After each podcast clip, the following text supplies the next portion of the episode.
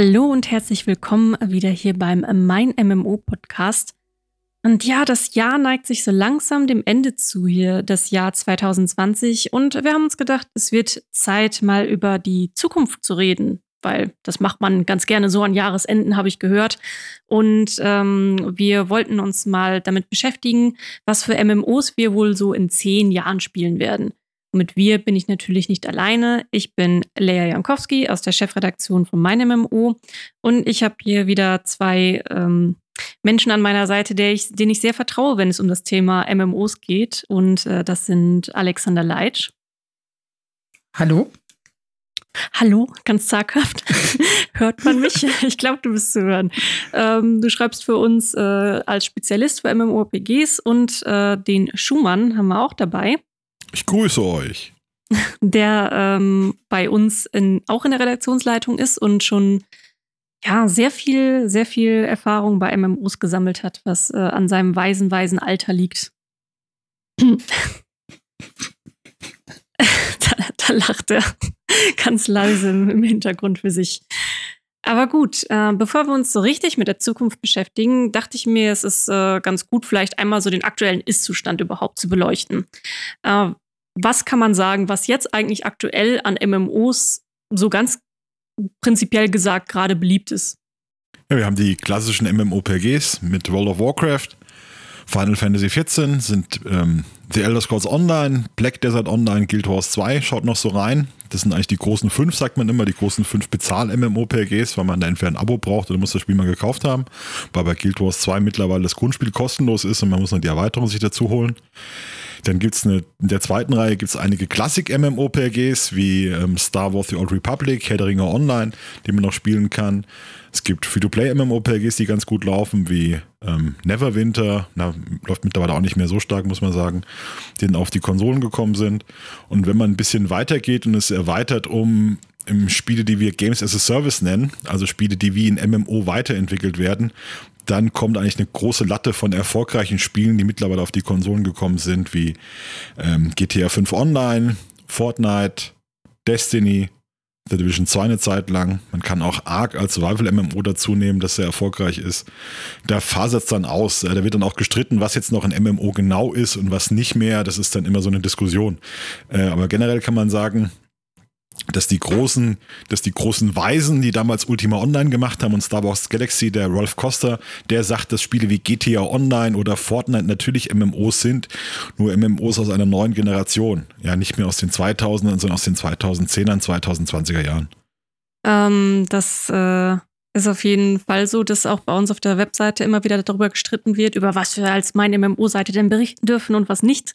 Ähm, aber äh, man kann natürlich sagen, dass eben auch, äh, was jetzt gerade auch wahnsinnig populär ist, ist natürlich auch so ein so rasante Shooter wie Call of Duty Cold War jetzt gerade auch noch rausgekommen, die Warzone, die jetzt auch noch ganz äh, aktuell erweitert wird. Ähm, aber ich denke, viele verstehen unter dem Begriff MMO eigentlich noch das, was wir eben als so klassisches Themenpark-MMO ansehen, eben sowas wie World of Warcraft oder auch Final Fantasy XIV. Und ja, die ähm, bitte? Das ist normal. Die meisten, die meisten denken, MMOs werden eigentlich, muss vor allem massive sein, das heißt möglichst viele Spieler auf einem Bildschirm. 100 oder 200 Leute, eine persistente Welt wünschen sich viele noch und dann sind wir eigentlich schon bei wenigen MMOPGs, weil die, die neuen MMOs, die haben eigentlich alle nur ähm, vielleicht fünf Spieler gleichzeitig, zehn Spieler gleichzeitig und da sagen halt viele, wo ist hier das Massively geblieben? Das ist ja gar nicht mehr so. Und wenn man das halt genau nimmt, den, den Titel MMO, Massively Multiplayer Online, dann war mit Massively ursprünglich nur gemeint, es sind halt mehr als bei einem normalen Multiplayer-Spiel. Ähm, also eigentlich war schon ursprünglich, wollten die sich nur abheben von, wir spielen zu zweit hier ein Spiel und sind schon Multiplayer. Und daher kam dieses Massive rein. Aber die Leute, weil die ersten MMOPGs dann wirklich so große Massenschlachten hatten, also Dark Age of Camelot, Ultima Online hatten nur einen Server oder hatten, hatten einen, oder zumindest einen großen Server, hatten eine riesige Welt, hat sich diese Idee durchgesetzt. Äh, Massively müsste heißen, es wären 50 mindestens, eher 100, 200 Leute gleichzeitig an der Spielwelt. Und das ähm, leisten mittlerweile kaum noch Spiele. Seit 2015 gibt es das eigentlich kaum noch, weil sich der ein anderer Weg durchgesetzt hat, möglichst instanzierte Spiele zu bringen. Das macht den Begriff MMO so schwierig. Die Leute sind mit einem anderen MMO-Begriff aufgewachsen, als er mittlerweile verwendet wird. Ja, viele sagen ja auch schon, dass WoW eigentlich äh, einer der großen MMO-Killer war, wenn es allein um das Massively geht. Eben durch die Dungeons, durch die Raids, da wo die Leute eben in festen Gruppen und in kleineren Gruppen unterwegs waren. Ja, ich habe das noch miterlebt, wie das vorher war, als du also, also keine Instanzen hattest, sondern als die, die Regel war, so viele wie reingehen können, gegen den Boss kämpfen. Ja, bei Gage of Camelot gab es große Weltbosse, die unbesiegbar waren, bis dann einer gesagt hat, na, wir gehen mit dem ganzen Server, rennen wir jetzt dagegen an. Dann sind sie mit 300, 400 Leuten und haben dann den bösen Drachen gekillt. Ja, war natürlich furchtbarer Leck. Keiner konnte was, konnte was machen, aber der Boss war dann tot. Das war, das ist halt die Realität von diesem MMO-Begriff, wenn man das mal äh, durchdenkt. Es ja, wäre eigentlich ähm, gar nicht möglich, so ein Spiel heute auf den Konsolen zu bringen. Zum Beispiel, wenn du auf der PS4 dann Destiny spielen würdest mit 200 Leuten auf dem Bildschirm, wie soll das denn aussehen? Wie, wie müsste dann die Grafik des Spiels sein? Wie müssten da die Konsolen ausgelastet sein? Das wäre im Prinzip ist dieses MMO wie es früher war, wäre heute gar nicht mehr möglich. Das ging ja. früher, weil die Grafiken halt extrem runtergefahren waren. Äh, oder weil man halt gesagt hat, dann bricht halt alles zusammen, dann leckt halt alles, ist dann halt so. Ich wollte gerade sagen, ich glaube, diese Serverstrukturen könnte auch kein Mensch dann mehr bezahlen, wenn wir es heute noch äh, so hätten, dass da mindestens 50 Menschen gleichzeitig dann irgendwo ähm, zusammen unterwegs sind. Aber ich finde, Alex, Wobei, du, Eve Online ja? macht das noch, die, Eve Online macht das noch, die verlangsamen dann den Server, aber irgendwie um, um den Faktor 10 oder sowas, haben dann eine Mechanik eingebaut und ist halt wahnsinnig langsam, damit es damit, damit klarkommen, wenn wirklich mal 800 Leute in der Schlacht sind. Und deswegen bin ich sehr, sehr gespannt auf äh, zwei Spiele, die wir in der Entwicklung haben, wo wir wahrscheinlich gleich auch noch drauf eingehen werden. Weil die genau wollen nämlich wieder dahin zurück, dass äh, zumindest eine etwas größere Zahl von Spielern Ganz wieder in genau. einer Schlacht dabei ist. Ich finde, du hast nämlich gerade was äh, Schönes angesprochen, Alex, ähm, dass du gesagt hattest, ja, im Prinzip war World of Warcraft, was ja heute eigentlich als das klassische Themenpark äh, Themenpark MMORPG gilt, ähm, dass das eigentlich auch schon so, ein, so einen Bruch da reingebracht hat in dieses äh, Massive. Und äh, da entwickelt sich natürlich auch das MMO ein Stückchen weiter und vielleicht auch der Begriff ein bisschen weiter. Und in den nächsten ein bis fünf Jahren kommen ja ein paar neue MMOs, die wir auch äh, stark bei uns auf dem Radar haben. Und ich denke, genau auf die möchtest du auch gerne zu sprechen kommen. Ähm, das sind aber in dem Sinne eigentlich auch keine klassischen Themenpark-MMOs, richtig? Ja, also die beiden Spiele, die jetzt äh, wieder so ein bisschen das Massively zurück in das MMORPG bringen wollen, das sind eben Ashes of Creation und Camelot Unchained. Und beide sagen von sich, wir setzen halt wieder auf so einen Sandbox-Gedanken. Also sehr, sehr viel darauf, dass wir nicht alles den, den Leuten vorkauen, nicht unbedingt eine lineare Welt erschaffen, die eine Story erzählt, sondern halt eine dynamische Welt, in der die Spieler entscheiden, wie es weitergeht. Und bei Camelot Unchained dreht sich das halt wie früher äh, bei Dark Age of Camelot darum, dass um Festungen gekämpft wird und da sollen dann auch hunderte Spieler dran teilnehmen. Da wird es dann schon spaßig, wie das so in den, in den Server-Relationen aussieht. Es gab so ein paar äh, erste Alpha-Tests mit halt Dummy-Figuren und ich glaube, da ging es so in Richtung 250, 300, 400 Leute. Das hat ganz gut funktioniert. Ähm, aber da fehlen halt Texturen, da fehlen äh, mögliche Animationen und sonstige Dinge, die dann noch später mit draufgerechnet werden müssen. Und Ashes of Creation sagt halt, wir haben direkt äh, ganz, ganz viele Städte und auch da soll drum gekämpft werden können und auch wir haben ein paar Festungen, um die gekämpft werden kann. Und da heißt es, dass so Schlachten im Bereich 200 gegen 200 gegen 200, also bei drei Fraktionen äh, stattfinden könnten. Also da ist die Rede dann von 600 Leuten, was schon massiv wäre, was aber halt auch die Frage ist, ob das so umgesetzt wird oder nicht. Ja, wer das auch vorhatte, war, war Amazon mit New World. Die sind damit sogar angetreten, haben gesagt, wir haben hier diese großen Serverstrukturen, ihr kennt uns hier, wir sind Amazon, wir können das leisten. Und April, April, ein Jahr später waren es dann 40 gegen 40 aufs Maximum begrenzt. Mhm, ja, das 50. sind so von der Idee schon wieder weg. 50. Oder 50 gegen 50, ja. Ja. Also da kann man sehen, dass diese, diese große Serverschlachten, die sind halt in der Konzeptionsphase immer eine tolle Idee, weil das auch viele Leute anzieht, die wie früher spielen wollen. Ob wir das technisch umgesetzt bekommen und dann ist die Grafik trotzdem noch ganz hübsch und es läuft ganz schön, es hat jeder einen Spielspaß, wird man sehen. Also ein MMORPG, das das ja versucht hat, mit großen Schlachten ist The Elder Scrolls Online. Was hat Elder, The Elder Scrolls Online seit drei, vier Jahren? Serverprobleme, ja. Also das ist ja kein Zufall. Das, äh, es ist einfach extrem schwierig, wenn du eine kleine, wenn du eine kleine Arena hast, wie bei, wie bei WoW, und spielst da 5 gegen 5 oder maximal 40 gegen 40 in dem riesigen Battleground, dann kriegst du diese Probleme in den Griff, wenn du wirklich sagst, du machst Open End und wenn hier, wenn Samstag, Samstagabend zur Primetime irgendwie 500 Leute einlocken und kämpfen gegen andere 500 Leute von anderen Server, dann ähm, stellt das wirklich den die Struktur vor erhebliche Probleme. Und damit ist bislang noch keiner so richtig klar Ja, das ist ja, was New World auch machen möchte. Das ist ja nicht, dass da dann dauerhaft irgendwie 50 äh, oder beziehungsweise insgesamt 100 Menschen äh, rumlaufen, sondern das ist ja auch nur ganz dediziert für diese ähm, Festungskämpfe und Territoriumkämpfe. Ja, aber das, das, das Ding ist halt, also ich kenne das noch so aus Guild Wars 2 Zeiten. Da, da wollten sie mit dem WVW was ähnliches erreichen. Da hieß es 150 etwa gegen 150 gegen 150 das war so das, was im WVW passieren sollte. Und die ersten Jahre war es so, dass sogenanntes Culling eingeführt wurde. Also Leute wurden dann halt einfach unsichtbar und ihre Animationen verschwanden, wenn zu viele auf einem Haufen standen. Und das hat die Spieler halt überhaupt nicht glücklich gemacht. Da kamen da plötzlich Angriffe und du warst plötzlich tot aus dem Nichts, weil du hast halt nichts gesehen, wenn zu viele Leute da waren. Und mit der Zeit hat ArenaNet probiert, das zu lösen. Und inzwischen resultieren daraus, ähnlich wie bei ESO, einfach Lags, wenn zu viele Leute auf einem Haufen sind. Da kommt dann Skill-Lag, da kommt überhaupt keine Chance mehr, sich zu bewegen. Also auch da ist das so ist komplett die, in die Hose gegangen. Die große Tragik von Guild Wars 2, wenn sie das mal gelassen hätten, hätten sie vielleicht auf Konsolen kommen können. Ja, also wir sehen ja das Muster, dass eigentlich kein wirkliches Massive-Spiel auf die Konsolen PS4 und Xbox One kam. Und die Spiele, die das geschafft haben, auf PS4 und Xbox One zu kommen, sind eigentlich die großen Gewinner der letzten fünf, sechs Jahre bei MMORPGs. Das sehen wir bei Black Desert, das sehen wir bei Elder Scrolls Online, bei Final Fantasy. Die haben eigentlich alle gewonnen die letzten Jahre.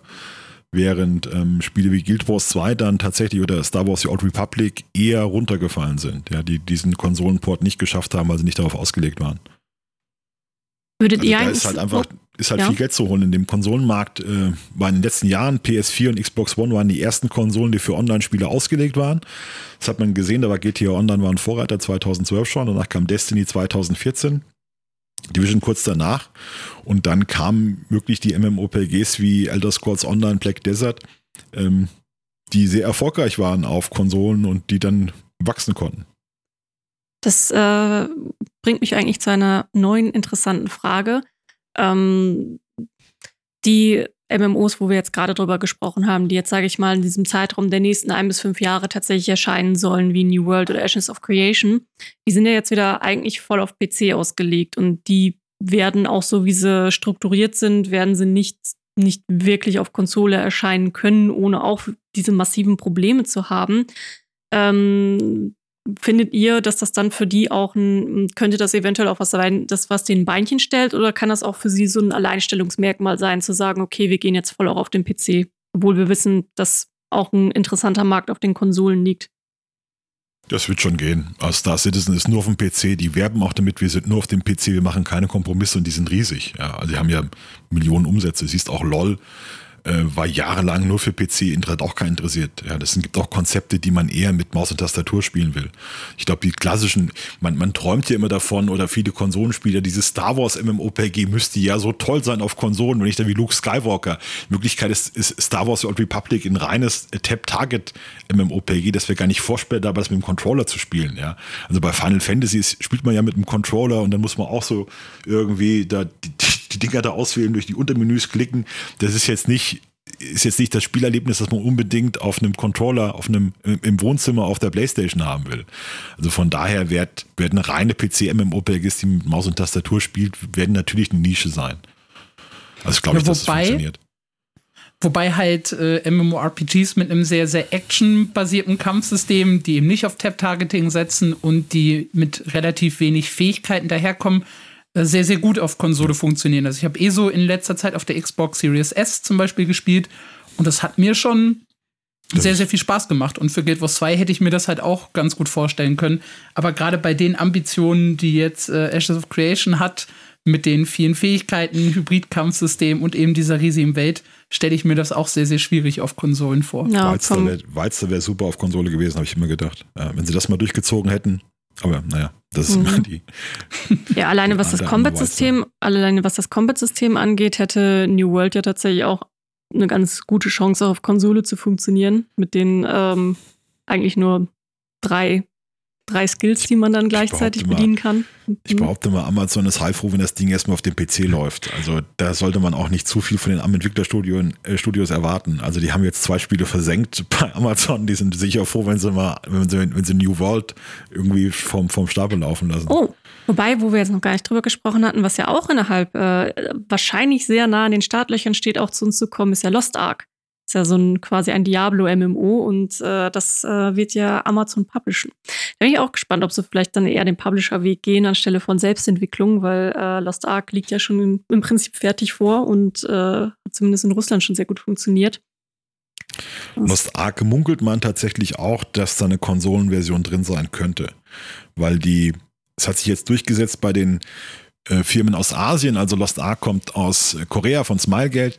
Er hat sich so die Idee durchgesetzt, hm, wir könnten ja eigentlich, wenn wir in den Westen ohnehin schon gehen, dann könnten wir die Konsolenspieler mitgeben, weil die haben Geld. Das hat sich da so, diese, diese leichte, dieser leichte Flair hat sich mittlerweile in Korea durchgesetzt.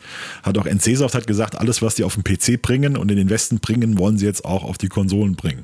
Die unterscheiden da gar nicht groß, weil das gar nicht so interessiert, was für Konsolen genau. Die sagen immer nur, wir bringen das auf die Konsolen.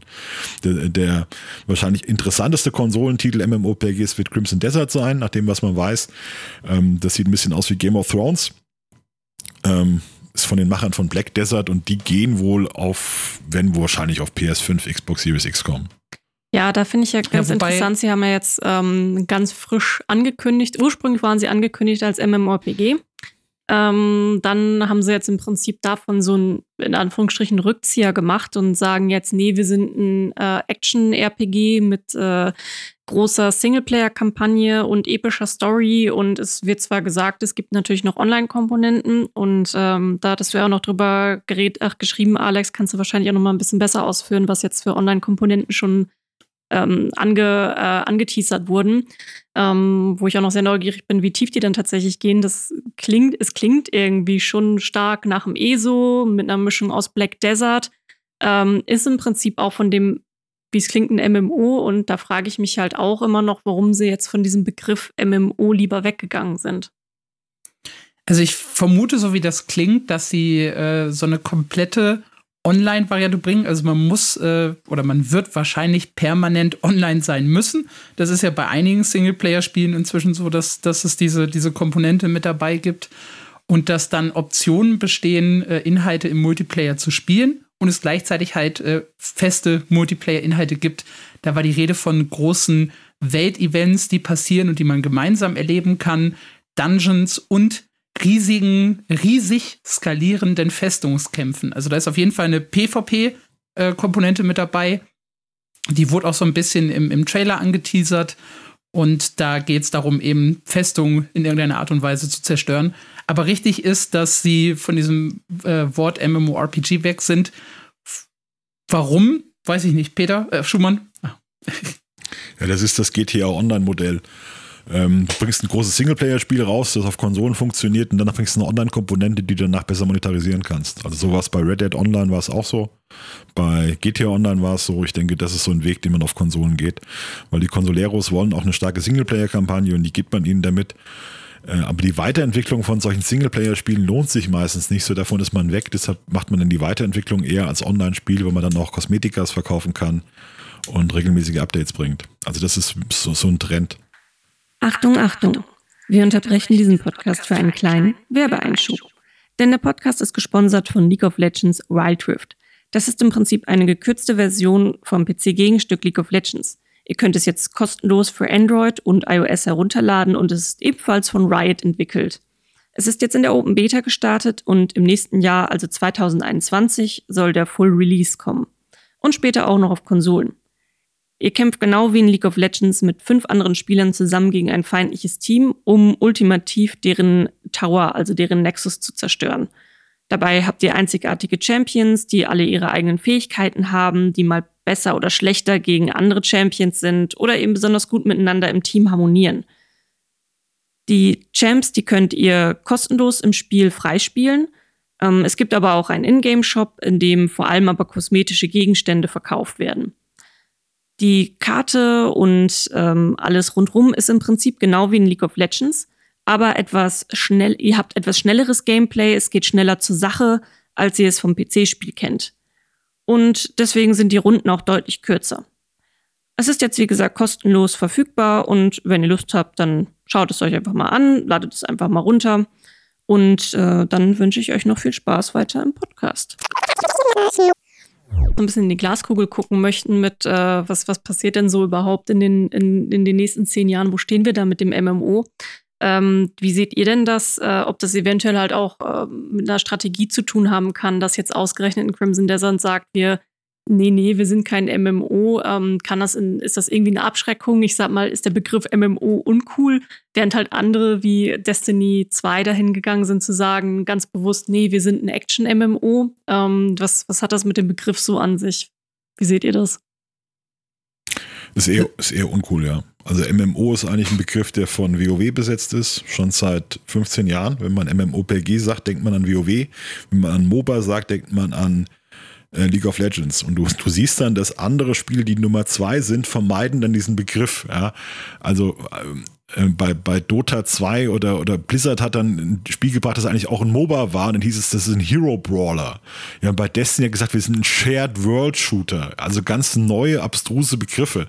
Und äh, The Elder Scrolls Online hat den Begriff MMO, MMOPG vermieden und haben, haben gesagt, wir sind nicht wie diese Spiele. Also der Begriff wurde 2005 geprägt Klammer auf, von WoW, Klammer zu.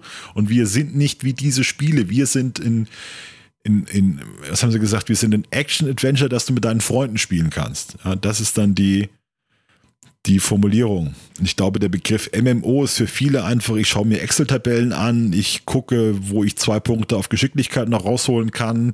Das ist mehr diese komischen Nerds spielen Dungeons and Dragons im, im Partykeller oder so. Da will man nicht unbedingt dazugehören. Wenn man auf Konsolen kommen will, wenn man auf, nur auf PC spielen will, ist das okay. Aber wenn man auf Konsolen kommen will, dann braucht man eher einen schickeren Titel. Wie muss irgendwie das, das Wort Action noch mit rein. Action ist immer gut. Ja, das ist ganz interessant, weil äh, ich vor kurzem eben genau dieses Thema hatte, ähm, weil Guild Wars 2 plötzlich auch angefangen hat, auf das Wort MMORPG zu verzichten.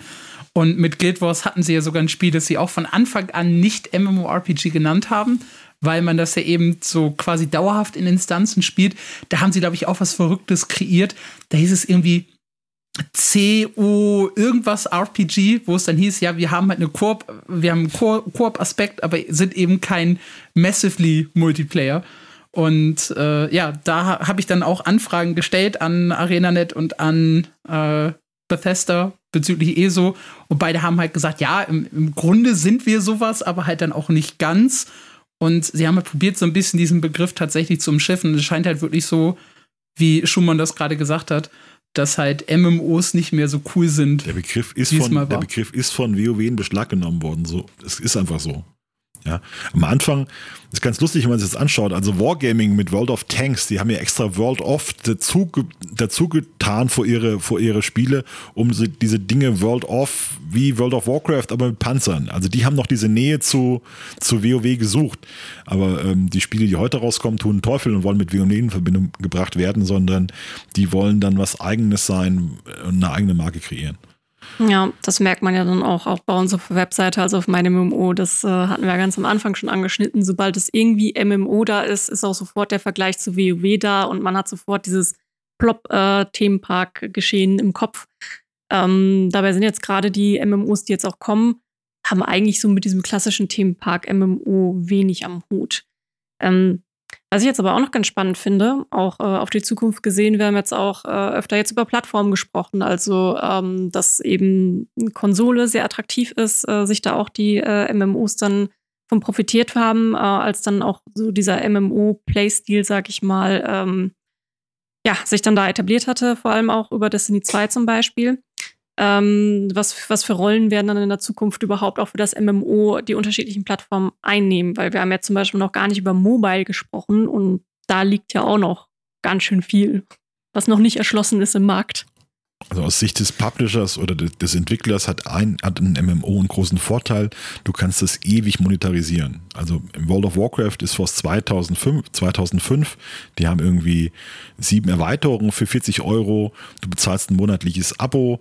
Du hast einen Cash-Shop, der eingeführt wird. Also es hört niemals auf, Geld zu bringen. Wenn die jetzt in der Zeit sieben Singleplayer-Spiele gemacht hätten, wäre das siebenmal im Laden gestanden und das wäre es gewesen mit dem Geld. Und das ist eigentlich bei jedem MMO, kann man sagen, die sind unheimlich lukrativ, weil sie so eine lange Lebenszeit haben und sich so lange finanzieren lassen. Deshalb sind diese Modelle, wie MMOs finanziert werden, ähm, lukrativ. Und das gilt bei Mobile ähm, da ist der Markt in Asien ja schon weitgehend erschlossen und die spielen Unsummen ein. Es ist unglaublich, was so ein Free-to-Play in Anführungszeichen Mobile Game an Geld einspielt äh, über den Cash Shop und andere Mechaniken. Deshalb wird das auf Mobile, diese MMO-Mechaniken spielen auf Mobile eine riesige Rolle auch schon seit Jahren. Das wird sicher weiterkommen. Also es kommt keiner auf die Idee, sich für 20 Euro ein Mobile-Spiel zu kaufen, aber ein kostenloses Mobile-Spiel runterladen und dann in den Cash-Shop für ein schönes Kostüm was ausgeben oder für irgendwelche, damit man noch einen Dungeon am Tag machen kann und so weiter. Das ist, sind Mechaniken, die ähm, stark kommen werden reine Mobile-MMOs haben ja dann noch den großen äh, Kostenvorteil, sage ich mal. Also das war, das war immer ein Argument, das gefallen ist, warum so viele äh, Mobile-MMORPGs dann auch nach und nach von Korea hier rüber geschwappt sind und auch so viele Spiele immer wieder entwickelt wurden. Es lässt sich halt verhältnismäßig einfacher umsetzen als am PC und halt äh, endlos monetarisieren. Dabei warte ich persönlich immer noch die ganze Zeit auf so ein richtiges Mobile MMORPG, was mir auch langfristig Spaß macht. Ich habe bei den Titeln halt immer so ein bisschen das Problem, dass man für meinen Geschmack A zu sehr merkt, dass sie eben auf, auf äh, mein Geld so ein bisschen abzielen und B halt sehr, sehr oft mit, mit Autoplay und mit sehr, sehr wenig äh, Schwierigkeitsgrad daherkommen. Also da ist definitiv noch Luft nach oben in den nächsten Jahren. Ja. Core Gamers sind keine Zielgruppe für, für MMOs. Das ist so ein Missverständnis im Westen, dass wir denken, Mobile wäre eine Plattform, die jetzt PC, PS4 gefährlich werden könnte. Gab bei der Ankündigung von Diablo Immortal waren ja die Fans ganz entsetzt, dass Blizzard jetzt plötzlich Mobile macht und nicht mehr Spiele für sie. Und ähm, ja, warum denken die denn, warum denkt Blizzard denn uns, wir, wir wollten jetzt ein Mobile MMO, wir wollten jetzt Diablo of Pandys spielen. Ja, das denkt Blizzard gar nicht. Blizzard denkt, wir kriegen neue, neue neue Kunden, die Handys haben und die spielen das dann auf Mobile. Also das ist diese für Core-Gamer, also Mobile-MMOs sind eigentlich nicht für Core-Gamer gemacht, sondern für ehemalige Core-Gamer oder für Leute, die halt ein Handy haben und sich zehn Minuten irgendwie die Zeit vertreiben wollen. Das ja. Ich finde aber gerade diesen ehemaligen Aspekt sehr, sehr wichtig. Also ich merke das bei mir selber. Ich habe halt früher sehr, sehr viel äh, League of Legends gespielt. Und äh, jetzt kam ja das äh, neue LOL Wide Rift heraus. Und das ist für mich halt äh, um ein Vielfaches praktischer als äh, das klassische League of Legends. Ich sitze hier eben nicht 30, 40 Minuten vorm PC. Das hatten wir auch wunderbar in diesem Podcast-Thema, als es darum ging, äh, wie sich MMORPGs äh, im Laufe der Zeit gewandelt haben. Da haben wir ja alle zugestimmt, dass wir einfach weniger Zeit haben als früher während unserer Studentenzeit. Und genau das ist halt das, was ich an Mobile-Spielen teilweise schätze, dass sie zugänglicher sind, dass ich von überall darauf zugreifen kann und dass sie in der Regel weniger Zeit fressen als PC-Spiele. Ja, ich glaube, was hier da auch ein ganz großer Faktor ist, ist tatsächlich auch das Verständnis für diese Plattform. Also man hatte das ja damals auch schon, als so die Konsolen kamen. Ähm, da waren ja auch schon PC-Spieler, sage ich mal, am, am, äh, am, am nahezu durchdrehen, in Anführungsstrichen, oh mein Gott, jetzt kommen hier die blöden Konsolen und da waren dann das die dummen Kiddies, die dann auf Konsolen spielen und diese Generation sind jetzt die alten Säcke in Anführungsstrichen und ähm, schimpfen jetzt über die dummen Kiddies, die auf dem, auf dem Mobile-Spiel spielen, auch wenn es definitiv nicht nur Kinder sind, die gerne Mobile spielen. Also ähm, das äh, geht durch alle Altersstufen weg. Und äh, viele verstehen einfach nicht, dass es ja nicht die, die Hauptplattform in irgendeiner Form ersetzen soll. Es ist ja eher so ein Zweitgerät. Also ich habe jetzt hier zum Beispiel auch bei mir, ich habe einen Gaming-PC, ich habe eine Xbox Series S, ich habe mein Handy und ich habe eine Switch und ich spiele auf allem. Es ist ja nicht so, dass ich jetzt aufhöre, deswegen auf dem PC oder so zu spielen. Ähm, das äh, kommt halt auf, einfach nur als extra mit dazu. Und ein anderer Faktor, den ich da auch noch sehr interessant finde und ich glaube, der wird auch sehr bezeichnend für die Zukunft von Mobile MMOs, ist das Cross-Platforming. Ähm, das hat ja auch Genshin Impact gezeigt.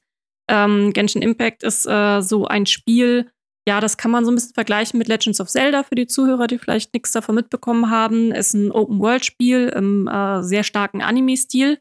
Und äh, das läuft auf Mobile, auf PC, auf den Konsolen und sieht überall aller, gleichermaßen gut aus. Und da haben, glaube ich, auch einige PC-Spieler, es ist ja auch riesig auf PC und auf Konsolen gewesen und ich glaube, einige haben gar nicht mehr so richtig gecheckt, dass sie eigentlich ein Mobile-Game spielen, auch mit typischen Mobile-Systemen. Also ein äh, Collector-System, wo man die Helden über einsammeln muss, über Events, aber eben auch Echtgeld reinstecken kann, um diese Helden in verschiedenen Stufen und die Waffen in unterschiedlichen Stufen und so zu bekommen. Und äh, ich glaube, dass wenn das noch viel mehr verschwimmt, dann wird es sich auch noch viel stärker im Westen etablieren. Ich glaube, das ist auch so eine sehr bitter für uns im Westen, dass wir einsehen müssen, dass der Westen nicht die Zielgruppe für MMOs ist heutzutage, sondern MMOs oder Mobile-MMOs kommen aus den äh, Zweit- und Drittländern wie Brasilien, Indien, aus den Schwellenländern, Asien. Da ist es äh, stark. Da haben die Leute keine PCs. Haben, Spielkonsolen gibt es gar nicht. PCs ist zum Teil nur wenig verbreitet. Ja. In China gab es jahrelang diese Internetcafés, die dann Sportvereine und weiter ersetzt haben, wo dann mehrere, das bei uns spielt das kaum, kaum eine Rolle. Ähm, und für diese Märkte werden Mobile MMOs zu großen Teilen entwickelt. Wenn man sich anschaut, was in Südostasien gespielt wird, diese riesige, Region, äh, Malaysia, Philippinen oder was in China gespielt wird, auch ein riesiger Markt, das sind Mobile-Spiele. In Südkorea, Japan, Mobile unheimlich stark. Ähm, und da ist der Westen einfach auch nicht so spannend mehr für, für MMOPGs. Wir, wir sehen das daran, wenn die, ähm, dass diese ganzen Mobile-Trends im Westen erst ankommen werden. Das sind wir fünf Jahre hinten dran, zehn Jahre hinten dran. Und äh, diese ganzen Spiele sind für, für andere Regionen als uns gemacht. Wir spielen da keine so große Rolle. Deshalb, wenn Blizzard jetzt Mobile entwickelt, dann entwickeln die nicht wirklich für, für ihre Kernfans im Westen, sondern die entwickeln mit einem mit einem Blick nach Asien. Das tut den Fans hier furchtbar weh, weil sie den Liebesentzug spüren. Wenn Call of Duty ähm, Call of Duty Mobile entwickelt, dann machen sie das nicht wirklich für den Westen, sondern machen das, um einen Fuß reinzubekommen nach Indien, Brasilien, ähm, den asiatischen Raum. Das können wir ganz deutlich sehen. Das ist ja der Steam-Hit aus 2016, 2017 PUBG, Player Announced Battlegrounds, ist für uns im Westen praktisch tot, spielt kaum noch eine Rolle. Ähm, und das ist aber weltweit riesig, weil, weil Indien folgt nach äh, PUBG Mobile ist, das kann man sich gar nicht vorstellen. Das ist ein Hype. Also das Fortnite hat sich in Asien nicht durchgesetzt und was, äh, was für uns hier Fortnite war im Westen, ist bei denen PUBG Mobile.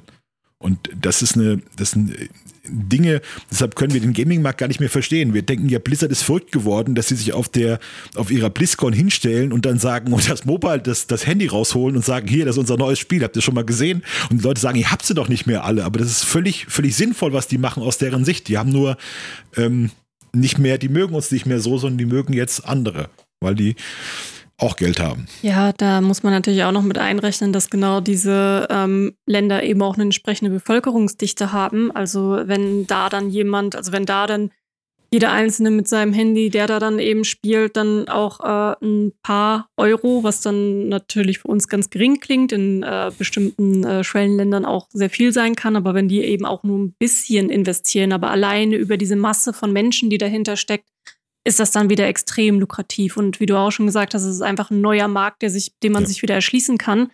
Und ich glaube, davon, was vielleicht dann im Westen dann auch ein bisschen unterschätzt wird, ist, dass das dann letztendlich auch die Spiele sind, ähm, die die Finanzierung von den anderen Projekten mittragen können. Also ein Diablo, ein neues Diablo wird dann ja auch unter anderem durch sowas mitfinanziert. Du siehst halt diesen ganz bitteren Effekt auf Spieler im Westen, die sich von, von, von den ehemaligen Lieblingsfirmen ein bisschen verraten fühlen. Da ist schon was dran. Ja. Also es ist ähm, diese, diese Wut, die sich dann manchmal äußert. Bei der BlizzCon ist einer aufgestanden gefragt, kann man das auch für PC spielen? Und ich gesagt, nee. Und er hat gesagt, wollte mich verarschen? Ist das ein April-Scherz oder was ist hier los? Und das hat alles schon realistische Gründe. Der Chef von Activision Blizzard hat gesagt, er will ähm, warum man nicht eine Milliarde Spiele haben kann mit Activision Blizzard. Und das geht natürlich nicht, indem du dieselben PC-Spiele erreichst, die du, immer, die du schon immer erreicht hast, sondern du brauchst neue Märkte. Und das sind dann im Prinzip, jeder mit einem Smartphone ist ein potenzieller Kunde für Activision Blizzard, der sich dann Diablo Immortal, Call of Duty Mobile installieren kann. Ähm, und wir müssen dann im Westen vielleicht auch, ja, dem eine Chance geben, müssen sagen, vielleicht sind es ja doch ganz gute Spiele. Call of Duty Mobile war jetzt erstaunlich gut. Äh, LOL Wild Rift ist erstaunlich gut nach allem, was man weiß. Diablo Immortal kann gut sein. Ähm, das wird aber nicht das PC-Gaming ersetzen, sondern dann eine parallele Schiene dazu laufen. Ähm, da werden sich viele dagegen sträuben und das wird sich dann mit der nächsten Spielergeneration erlegt haben, die dann mit Mobile Games aufwachsen, für die es normal wird. Ja. Ja, das wollte ich nämlich gerade sagen. Ich merke das so ein bisschen in meinem Umfeld und ich merke das vor allem bei meinen jüngeren äh, Verwandten, Cousins und Cousinen, die jetzt halt so nach mir ja. gekommen sind. Mit Farmville äh, aufgewachsen und dann wechseln. Ja, also die, die sind halt komplett mit dem Smartphone aufgewachsen und die spielen halt auch zum Beispiel Fortnite auf dem Smartphone. Was, also ich verstehe Fortnite an sich schon sehr, sehr schwierig, aber ich könnte es mir halt oder ich kann es auf dem äh, Smartphone überhaupt nicht spielen. Und für die ist das schon komplett normal geworden. Und als ich denen mal gezeigt habe, dass sie das auch in so einem großen Monitor spielen können, waren die total verblüfft. und haben gesagt, Mensch, das sieht ja, das ist ja, das ist ja Wahnsinn oh hier. Nein, und so. Und ich meine, die sind halt erst elf, ne? Für die ist das halt noch mal ein bisschen, ein bisschen ja. was, noch mal ein ganz anderes Das ist ein bisschen Erlebnis. wie wenn man, äh, kennt ihr diese Videos von äh, den alten Gameboys, wenn man den Kinder in die Hand drückt von heute und die erstmal versuchen, auf dem Monitor da rumzutippen und nicht verstehen, warum, warum dann nichts passiert? Das erinnert mich gerade daran. ja. Und deswegen, also ich bin mir halt auch ziemlich sicher, weil äh, Schumann jetzt immer gesagt hat, ja, das ist halt was, die erschließen sich neue Märkte woanders, die erschließen sich halt auch hier einen neuen Markt, weil auch hier gibt es halt Leute, die mit PC und Konsole nicht unbedingt was anfangen können, aber anfangen auf dem Smartphone zu spielen. Meine Eltern haben mit, mit so kleinen Spielen wie, wie Peggle, Angry Birds und was weiß ich nicht was angefangen und tasten sich da auch immer weiter vorwärts. Und die kommen dann halt auch irgendwann mal bei größeren und aufwendigeren Spielen an. Ja, die Mobile Games im Westen kommen von den Browser-Spielen und Facebook-Spielen. Und im, mhm. äh, in Asien kommen sie tatsächlich aus den Core Games. Die haben in Asien haben sie die großen Core Games, die, also deren, äh, deren WoW Lineage haben sie einfach dann 2016, 2017 komplett auf Mobile gezogen und spielen das dann wie verrückt in, in Südkorea. Also das ist halt eine andere Entwicklung. Ja, aber. aber ist, ich, ich glaube, das wird für, für, für MMO-Spieler, für klassische MMO-Spieler, werden die nächsten Jahre schon äh, bitter werden, weil du den Liebesentzug spürst, du spürst, dass die, dass die Publisher in Richtung gehen. Es kommen ja schon seit 2014 keine großen MMOPGs mehr aus dem Westen raus. Ähm, in die MMOPGs hinten diese Lücke rein, brauchen sehr, sehr lange, um, um wirklich mal ein Spiel fertig zu kriegen. Das wird schon schwierig die nächste Zeit. wir merken das ja auch an den Reaktionen, dass Leute immer sauer auf uns sind, weil wir den Markt abbilden. Ja, wie, wie können wir das denn? Dann heißt es, wir würden den MMO-Begriff verschandeln. Der wäre eigentlich, müssten wir den noch so verwenden wie 2005. Sag ich mal, Freunde, wenn wir den MMO-Begriff wie 2005 verwenden, dann können wir nur noch über EVE Online berichten. Sonst gibt es nichts mehr. Ja? ja? Wir können über EVE Online berichten und über Planet Side 2 äh, in, in, in Shooter, der eigentlich schon seit zehn Jahren tot ist. Also das sind klassische MMOs nach jeder Definition, die man sie kennt. Dann können wir noch über EverQuest berichten oder so. Ähm, ja, also entweder sind MMOs, wenn man sie neu definiert, der heiße Scheiß und jeder spielt die und es sind die wahnsinnig erfolgreiche Spiele, die Milliarden umsetzen, oder es ist EVE Online äh, im, im Jahr 16 seiner Existenz oder Jahr 17. Also da kann man sich, kann man, die Wahl hat man eigentlich. Was ich da für die Zukunft auch noch ganz äh, in, äh, spannend finde, Alex hat es ja vorhin schon ein bisschen angesprochen, dass äh, dir im Moment dann auch die jetzigen MMOs auf Mobile noch ein bisschen zu simpel sind und dann noch Luft nach oben ist und äh, ja, das merkt man zum Beispiel auch bei einem Genshin Impact, so toll das auch als Open-World-Game ist. Man muss halt sagen, auch da der Multiplayer ist ein bisschen verkackt. Das hätte, das hätte vielleicht auch anders aussehen können und äh, ein bisschen besser sein können. Sagen wir mal, wir kommen jetzt dahin, dass auch Mobile Games es schaffen, richtig komplexe MMO-Welten zu haben und dann ziehen wir jetzt nochmal Cloud Gaming mit dazu. Das ist ja auch für die Zukunft ein Thema. So, wie stellt ihr euch das vor? Wenn man jetzt echt ein richtig, also über Cloud Gaming, vielleicht dann auch einfach nur noch das Mobile. Könnt, könnt ihr euch das so richtig verbildlichen, auf eurem Handy dann, sage ich mal, ein richtig krasses MMO zu spielen und das dann über, über die Cloud dann auch einfach äh, auf, den, äh, auf den Fernseher zu übertragen oder wohin auch immer? Also ich äh, mache das teilweise schon. Ähm, ich habe mich von Jürgen anstecken lassen mir so einen äh, Kishi, Razer Kishi Controller äh, geholt und spiele damit eh so am Smartphone abends im Bett. Und das ist ja im Prinzip schon so die, die, die Richtung, die das dann irgendwann mal gehen könnte. Und da die Steuerung halt für einen Controller optimiert ist, funktionierte das schon ganz gut. Und wenn ich mir dann vorstelle, dass äh, also wirklich diese Flexibilität zu haben, am PC zu spielen, am Fernseher zu spielen, am Smartphone zu spielen, also ich sehe da eine, eine riesige Chance und weniger ein großes Problem drin. Also ich kann mir das nicht vorstellen. Ja, ich kann verstandesgemäß, ich verstehe das alles, ich kenne die ganzen Trends, aber ich will es nicht spielen. Ja, ich bin auch einer, der sagt, ich gebe hier, ich gebe doch keine 3000 Euro für einen PC aus, damit ich dann auf meinem, auf meinem blöden Tablet das Ding spielen kann. Also ich bin, ja, also ich kann das alles verstandesgemäß, kann ich genau erklären, warum Blizzard das macht, aber die machen das auch nicht für mich. Ich warte auch auf Diablo 4. Ich habe auch keinen Bock, Diablo Immortal zu spielen mit dem, mit dem Daumen dann irgendwie und dann tut dir nach einer Viertelstunde die Daumen weh. Ja, aber dann benutzt du auch nicht ähm, die richtige Technik. Das ist ja, ja das ist das haben sich ja mittlerweile dann die, die jungen Spieler erschlossen dass äh, man dann einfach dieses ähm, Sechsfingersystem hat und genau. äh, dann quasi, ähm, also nicht mit dem, so wie man es kennt, oh Gott, wie umschreibt man das ja? Jeder hat ja schon mal wahrscheinlich ein Mobile-Game gehabt und tippt die dann Kralle, mit dem Daumen. Die Mobile-Kralle. Genau, und es gibt diese Mobile-Kralle, wo man dann mit äh, sechs Fingern spielt und dann, ach, müsst ihr vielleicht, liebe Zuhörer da draußen, auch einfach mal bei YouTube äh, eingeben, äh, Mobile Sechs-Fingersystem. Das, das ist halt auch Wahnsinn, was sich da auch junge Menschen mittlerweile erschlossen haben, wie man auf dem Tablet spielt spielt. Jetzt klinge ich selber ich schon wie eine so, Oma. Ich bin so ein Typ, der dann das, der dann das Radio anmacht, der das Radio anmacht ja. und dann sagt, das ist keine Musik mehr heute. Das ist keine Musik mehr. Der ist ein Typ äh, mit einem, mit einem Mausmaske, der irgendwelche Platten auflegt. Der, ach, was ist das alles? Also, ja. Ach. Ja, und ich gehe halt noch mit den Trends mit. Du bist noch jung, ja, du bist noch, noch jung und noch spritzig jung. genug.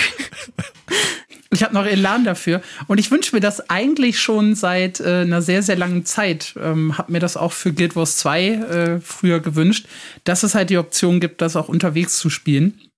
Also während meiner Studentenzeit bin ich sehr, sehr viel gependelt und habe dann sehr, sehr oft am Smartphone gesessen und mit Leuten gechattet und habe mir dann halt gesagt, okay, hier könnte ich jetzt halt auch so einfache Farming-Aufgaben in Guild Wars 2 übernehmen. Ich könnte die Dailies machen. Ich könnte quasi Wirtschaftssimulationen spielen, indem ich einfach im Aha rumhänge und äh, Sachen günstig einkaufe, ein paar Tage teurer verkaufe.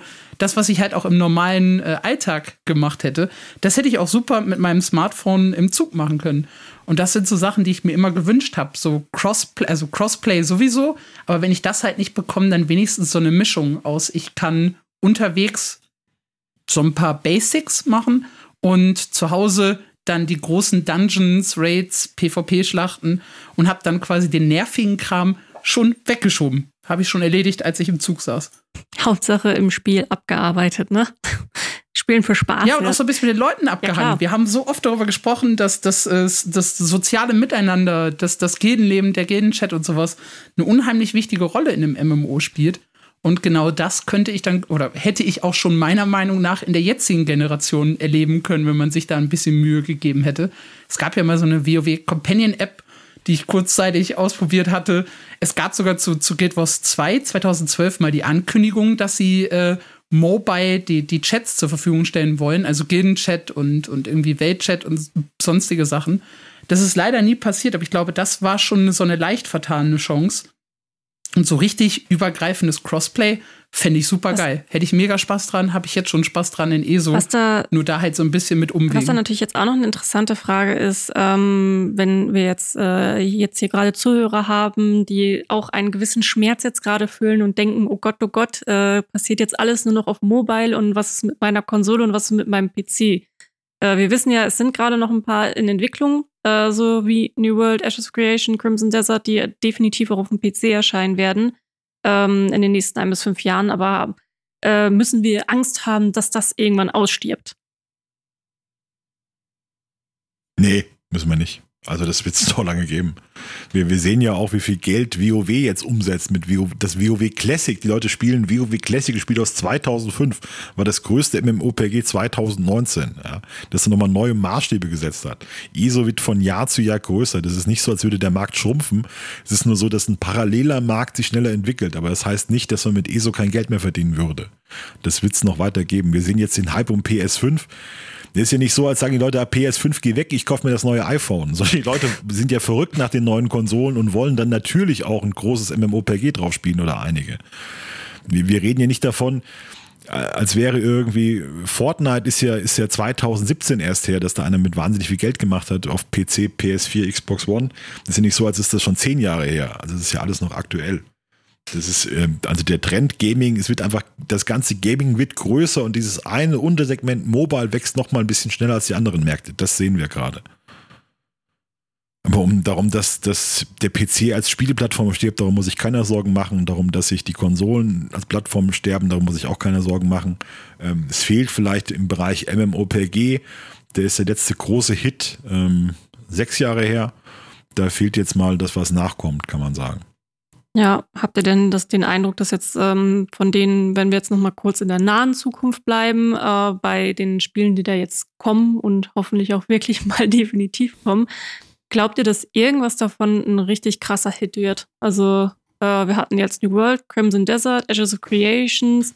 Wir haben natürlich auch noch diese etwas äh, die Indie gesteuerten Projekte wie Crow Ball, von denen ich persönlich auch eher davon ausgehe, dass die eine Nische erreichen werden. Aber wie sieht es da bei den anderen aus? Traut ihr denen zu, dass das auch so ein Ding ist, was dann in aller Munde ist, wie jetzt gerade zum Beispiel ein Cyberpunk? Star Citizen ist jetzt schon ein Mega-Hit. Die müssten es halt mal fertig bringen, aber das ist jetzt schon so ein Hype in, also die können ihre, ihre Kernzielgruppe mobilisieren wie kein anderes Spiel. Das ist ja unglaublich, was die für einen Hype erzeugen bei Star Citizen. Also das ist auf jeden Fall ein gesellschaftliches Phänomen ähm, wenn das mal rauskommt und 80 Prozent, 70 Prozent von der Vision umsetzt, die sie, die sie haben, äh, könnte das ein richtig riesiges Ding werden.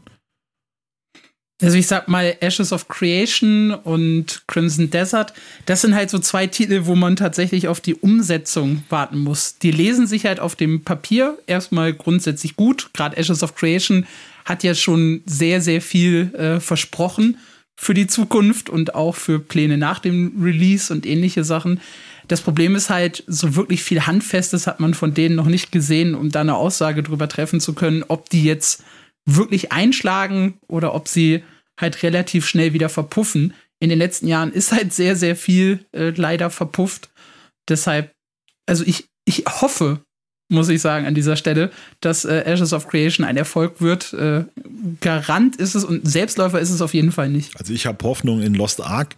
Mhm. Wir haben gesehen, das ist ein, das ganze, diese ISO-Perspektive, Action-MMOPG, da denkt ja jeder zuerst an Diablo 4 und dieser ganze Markt ist derart derart wenig gefüttert worden in den letzten Jahren, dass es schon sträflich ist. Also Diablo ist eine Lizenz zum Gelddrucken in Deutschland. Das ist der Wahnsinn. Die Leute sind so heiß drauf.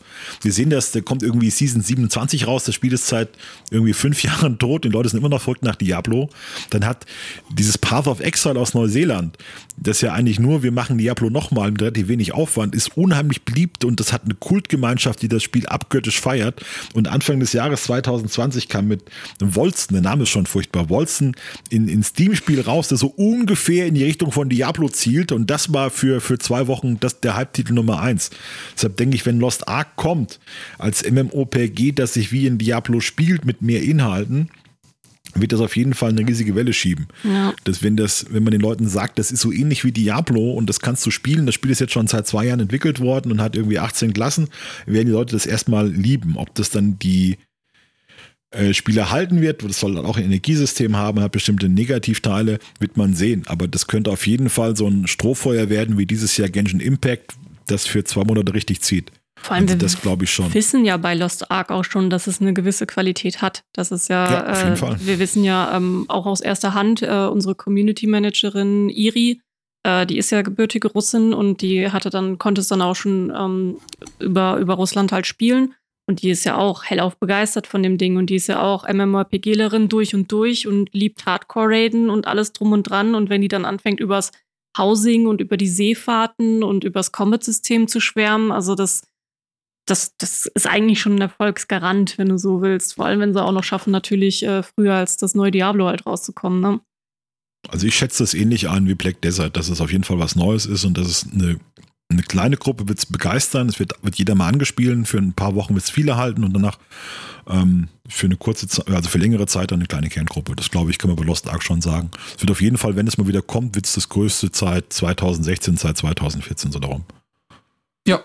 Dem würde ich mir anschließen. Das ist natürlich das, was uns jetzt so in, in, relativ naher Zukunft noch erwartet. Habt ihr denn auch Lust, mit mir mal so ganz weit in die Glaskugel zu gucken? Naja, was heißt ganz weit? Äh, ich habe mir jetzt einfach mal hier die zehn Jahre gesetzt. Äh, wie sieht es denn überhaupt so auf dem MMO-Markt in zehn Jahren aus? Ähm, was sind da so eure Prognosen? Was glaubt ihr, was, was wir in zehn Jahren, wenn ihr jetzt das MMO in zehn Jahren beschreiben müsstet, dieses eine MMO, was, was in aller Munde ist, wo jeder sagt, boah, das ist jetzt das coolste, krasseste MMO aller Zeiten. Was ist das denn in zehn Jahren? Also ich glaube erstmal, dass die fünf bestehenden MMOPGs dass auf jeden Fall noch drei werden noch relevant sein 2030, vielleicht WoW, ESO, Final Fantasy, so in die Richtung. Die werden dann äh, nochmal fünf Erweiterungen bekommen und werden noch minimal erweitert werden und sonst so ziemlich weiterlaufen wie heute. Wir sehen, dass das Spiele, die für den Mainstream seit zehn Jahren tot sind, immer noch ihre, ihr Geld verdienen und ihre Spielerbasis haben. Ich glaube, wir werden uns also von keinem bestehenden Trend groß verabschieden. Ähm, ansonsten glaube ich, die Zukunft liegt ganz klar in Asien, so bitter wie das für die Leute hier ist. Ich glaube, ähm, diese ganzen Indie-Projekte werden wahrscheinlich nichts oder die werden eher nischig bleiben. Da habe ich keine große Überzeugung, dass da ein Hit rauskommt, ähm, sondern wir werden sehen, dass die äh, chinesischen, südkoreanischen Firmen wahnsinnig viel Geld auf Mobile verdienen und das Geld dann in, in Innovation umsetzen und wahrscheinlich den Westen abhängen werden. Wir haben da schon einige Spiele jetzt gesehen, wie Genshin Impact, die doch hier eingeschlagen sind, die mit großem Aufwand erstellt sind. Das wird, der Trend wird gehen zum Outsourcing. Es werden ähm, relativ kleine Kernstudios wird's geben, die dann für viel Geld in ähm, asiatischen Ländern die ganzen Künstler sitzen haben, die den Inhalt produzieren. Und dann werden wir große Blockbuster bekommen, wahrscheinlich mit einer Singleplayer-Kampagne und danach ein MMOPG-Anhang, wie Cyberpunk oder wie bei Red Dead Redemption 2. Also ich äh, sehe das auch, also zu, zumindest diesen letzten Punkt, äh, den gehe ich auf jeden Fall mit. Das heißt, ich, ich sehe so mehr so Genshin Desert, ja, also die, die, dieses Prinzip von, von, von Genshin Impact, dass ich es halt äh, überall spielen kann, Mobile, PC, Konsole, dass ich den Singleplayer und die Story so ein bisschen für mich alleine erlebe, gleichzeitig allerdings entweder optional äh, im Koop mit, mit Leuten spielen kann oder halt wirklich so komplett in der Welt nebenher, wie es bei ESO der Fall ist. Ich glaube, das was, das, was wir halt so kennen mit, wir sind auf andere Spiele angewiesen und wir müssen Gruppen bilden, um den normalen Content oder die, die Quests zu schaffen oder sowas. Ich glaube, das wird es in Zukunft auch immer weniger geben und es wird halt so ein bisschen mehr, mehr casual und so ein bisschen mehr miteinander, äh, also nicht miteinander, so ein bisschen mehr, ich kann alles für mich alleine schaffen, optional kann ich aber auch alles mit meinen äh, Freunden und mit meiner Gruppe zusammen machen. Und das halt dann möglichst überall, wo auch immer ich bin. Ich denke mal, das wird so die Richtung sein, die ich auch persönlich begrüßen würde. Also ich kenne es von mir, ich spiele immer mehr Solo und da gibt es halt immer wieder Inhalte, wo ich gerne mit Freunden zusammenspiele und ich habe auch Spaß daran, auf dem Smartphone zu spielen. Also das ist, denke ich, so die Kombination, die ich erwarten würde, auch in zehn Jahren. Wenn man in Best Case geht, dann sagen wir Quantencomputer kommen, Virtual Reality kommt, wir spielen Ready Player One. Das ist eigentlich der Best Case, dass da wirklich eine Innovation kommt, dass wir vom ähm, das ist in irgendeiner Form Virtual Reality wird dann wahrscheinlich der nächste große Hype sein. Die Leute träumen ja davon. Ich habe mal einen Satz gelesen. Also die träumen davon, dass es in, dass sie einlocken mit einer Virtual Reality Brille, dann gibt es einen Systemfehler und sind in dieser Welt gefangen und müssen über ihr Leben kämpfen. Ja, also äh, wie heißt das? Sword Art Online. Hat ja einer hat, einer hat mal geschrieben, ich würde zehn Jahre meines Lebens geben, um Sword Art Online wirklich zu spielen.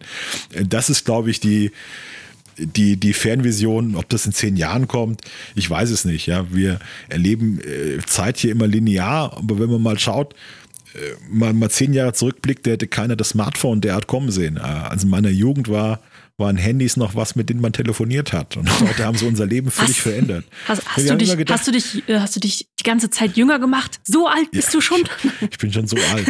Ja, ich habe das immer interessant. Wir haben ja gedacht, ähm, wenn man Star Trek gesehen hat, dachte man ja, die, die nächste, die nächste technische Errungenschaft, wir können uns beamen lassen. Ein Scheißdreck können wir. Wir können jetzt, wir haben die, alle diesen Kommunikator und können überall Ich wollte gerade sagen, aber Star Trek, Star Trek hat das äh, Smartphone ja, ja. vorausgesehen, ne? Die waren da. Das Smartphone äh, vorausgesehen.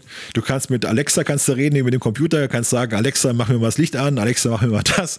Äh, das kann schon, so, so Sachen können dann über Nacht kommen und sich innerhalb kurzer Zeit verbreiten. Ja. Ich habe mal gelesen, bis sich die Eisenbahn verbreitet hat, das hat 120 Jahre gedauert. Wenn heute eine App kommt, ist die in zwei, in zwei Monaten weltweit vertreten. Ja, das ist, das ist halt, je, je, weiter Technologie voranschreitet, desto schneller kann sie auch voranschreiten. Und da weiß ich halt auch nicht, ob wir diese zehn Jahre Spanne tatsächlich noch unterschätzen in dem, was äh, da in der Zeit möglich ist. Mein Traum wäre tatsächlich auch Ja. einfach ein Stecker quasi in den Kopf, äh, so ein bisschen, ich, ich spiele ja gerade Cyberpunk, so ein bisschen Cyberpunk-mäßig. Ich will einfach den, den Stecker in den Kopf geschoben bekommen und dann auch Schmeiß, schmeiß, schmeiß deine Menschlichkeit weg. Genau, für- ich, ich schmeiß meine. Menschlichkeit weg, gehe voll einfach ähm, in, in die, äh, sagen wir mal, in, in eine, äh, in eine Open Pokémon World. Da werde ich dann drin leben und äh, da meinen Lebensabend verbringen und äh, wieder elf Jahre sein Dein Pokémon. Lebensabend mit Anfang, mit Ende 30 ist mein Lebensabend. Nee, in zehn Jahren, da bin ich 40. Da möchte ich dann so, da möchte ich, dass die Technologie so weit ist, dass ich dann einfach nur den Stecker in meinen Kopf, ich mich dann hier schön in die, weil jetzt gerade ist ja noch das Ding mit Virtual Reality Brillen und man muss ja noch rumlaufen und sich anstrengen. Ich will aber einfach nur irgendwie rumliegen und den Stecker im Kopf haben und dann da halt so, das, das mein Gehirn macht den Rest, wisst ihr?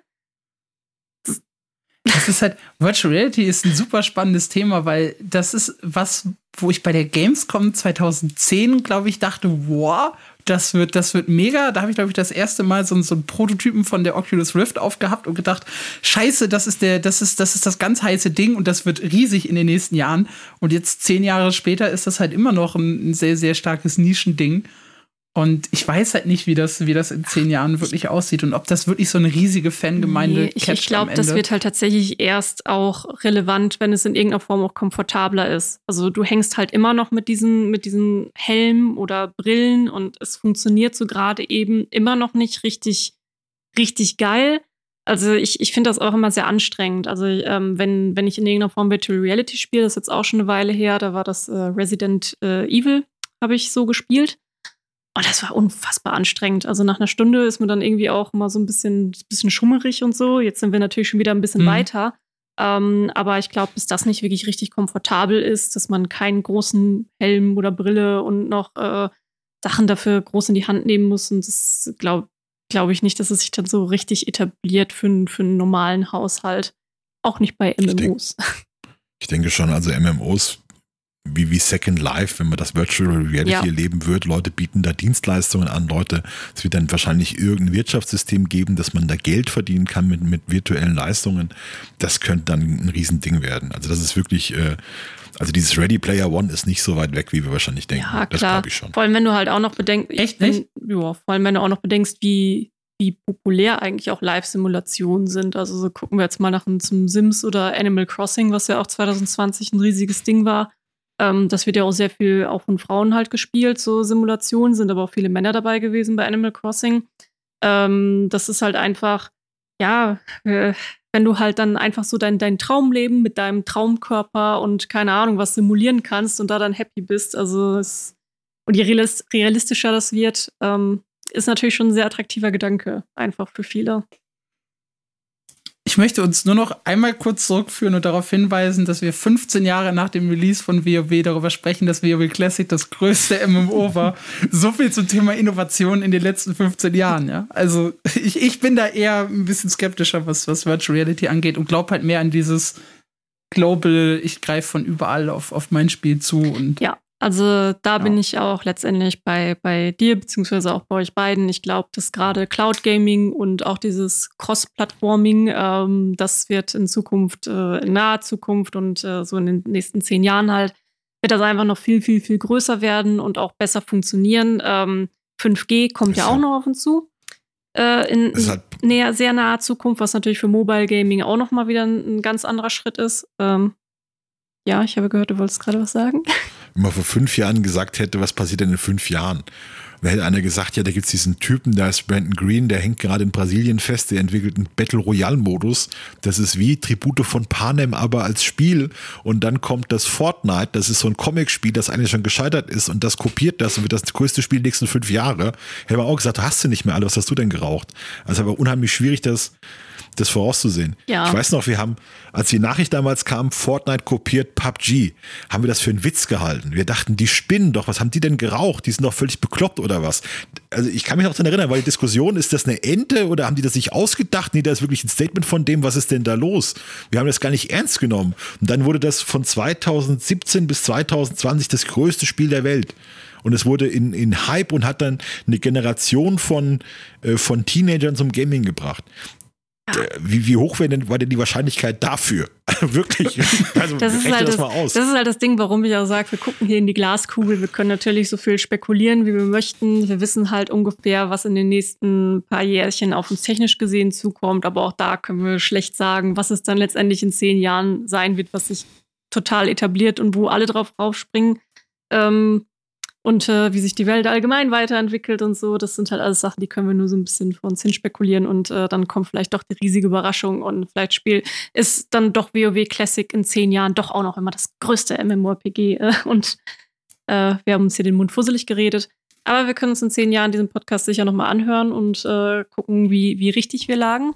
Äh, könnt ihr da draußen natürlich dann auch tun. Ihr speichert euch den jetzt natürlich alle ab und äh, werdet dann äh, auf euer Kalenderchen setzen, dass in zehn Jahren ihr diesen Podcast nochmal hören müsst. Und, äh, zum Release von Star Citizen. Ja, zum Release von Star Citizen. und dann schreibt uns gerne eine E-Mail und äh, sagt, boah, krass, ihr habt ja voll nah dran gelegen oder ihr seid ja ganz schön weit weg. Äh, wieso schimpft ihr euch Profis? Und ich denke, dann haben wir das Thema Zukunft heute schön abgerundet mit MMOs. Habt ihr jetzt äh, sonst noch irgendeine ganz verrückte Idee für die Zukunft, die ihr jetzt noch dringend loswerden müsst? Ich bin gespannt, wie sich WoW Classic entwickelt. Wenn sie jetzt demnächst Burning Crusade und Wrath of the Lich King bringen, dann müssen sie irgendwann wieder anfangen mit WoW Classic. Und das wird eine never-ending Circle. Und ja, darauf freue ich mich. Ich freue mich drauf, wenn die Leute, die Diablo Immortal verfluchen, als Mist, wenn das Blizzard tot ist, das dann heimlich zocken werden und es ist dann doch viel besser, als sie denken. Ja, und ich freue mich dann auf den Stecker, den ich mir in den Kopf schiebe und dann im Pokémon-Land lebe. Na gut, dann äh, vielen Dank für eure Zeit. Äh, mit dabei heute wieder Alexander Leitsch. Ähm, wo kann man dich dann sonst noch finden, wenn man äh, mehr von dir sehen und hören möchte? Ja, neben mein MMO definitiv äh, auf Twitter, at Sputti mit Doppel-T und Doppel-I. Da passiert immer was Lustiges. Und äh, Schumann, äh, wo bist du so zu finden? In den Kommentaren von meinem MMO. Ja, da könnt ihr euch auch äh, mit äh, Schumann äh, rege austauschen über auch die Zukunft von MMOs, passiert da häufig. Ich bin Lea Jankowski, ihr könnt mich auch äh, auf, auf diversen Social Media Plattformen finden. Einfach mal Lea Jankowski googeln, dann findet ihr schon Instagram und Twitter. Und dann äh, danke fürs Zuhören und bis zum nächsten Mal. Und äh, wir sind dann jetzt raus.